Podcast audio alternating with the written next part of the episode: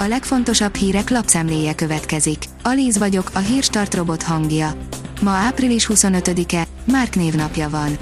A 444.hu írja, a cseh elnök szerint nem biztos, hogy az oroszok állnak a robbantás mögött. Ez csak lehetőség, amit komolyan kell vizsgálni. A miniszterelnök és a belügyminiszter egyértelműen az oroszokat tették felelőssé. Ozdnak múltja van, jelene meg jövője már nincs, írja a 24.hu. Egy évvel egy gyárbezárás után újabb nagy munkaadó távozik majd Ózdról. A polgármester azt mondja, a Borsodi városban az ingázás nem megoldás, előbb-utóbb az embereket elveszítik. A 168.hu oldalon olvasható, hogy vajon a Pfizer lenne a legrosszabb. Érdekes táblázatot hozott nyilvánosságra a kormány. A kormány közzétette a Facebookon a második oltás utáni fertőzési és halálozási adatokat. A táblázat szerint a Pfizer vakcina után haltak meg a legtöbben, de sokak szerint félrevezető ez az összehasonlítás. Az a TV írja, Gyurcsány Ferenc itt teraszozik. Szombaton kinyithattak a vendéglátóhelyek teraszai, és nagyon sokan használták ki a lehetőséget, ráadásul még az idő is kedvezett. Nem tett másképp a DK elnöke sem.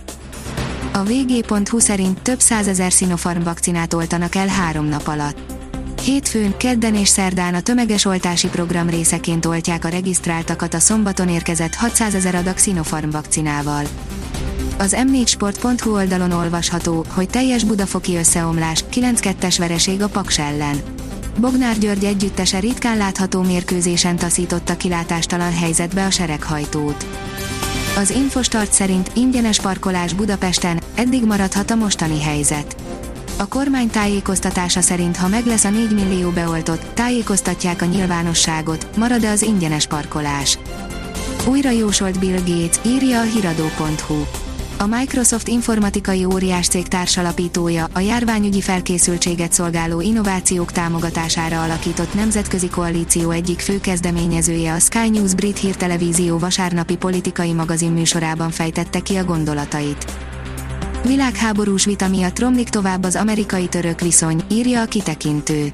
Az amerikai képviselőház és a szenátus 2019 végén határozatban népírtásnak minősítette az örmények tömeges lemészárlását 1915 és 1917 között az oszmán birodalom által, de a Trump kormányzat nem osztotta ezt a véleményt. Joe Biden pótolta a lemaradást, ami diplomáciai feszültséghez vezetett. A napi.hu oldalon olvasható, hogy Orbán is beáll a sorba, végül Brüsszel győzhet. Az egymást követő válságokat látva az elmúlt évtizedben sokan jósolták az Európai Unió vagy legalább az eurózóna végét, ám tévedtek. Az unió ereje éppen látszólagos gyengesége, vegyes felvágott jellege lehet, nevezetesen az, hogy a nemzetállamokra jellemző intézményeket üzemeltető nemzetközi intézmény. A 24.20 szerint addig ütötték Komanecsit, míg elerett az orra vére. Új könyv jelent meg Nadia Comaneci és Károlyi Béla kapcsolatáról, a Securitate aktái alapján. A kiderül írja, néhány napig még fázni fogunk. Az átvonuló hideg front után hétfőn és kedden még hűvös levegő áramlik fölénk. Szerdától számíthatunk jelentősebb melegedésre, a csúcshőmérséklet egyre több helyen eléri a 20 fokot. A Hírstart friss lapszemléjét hallotta.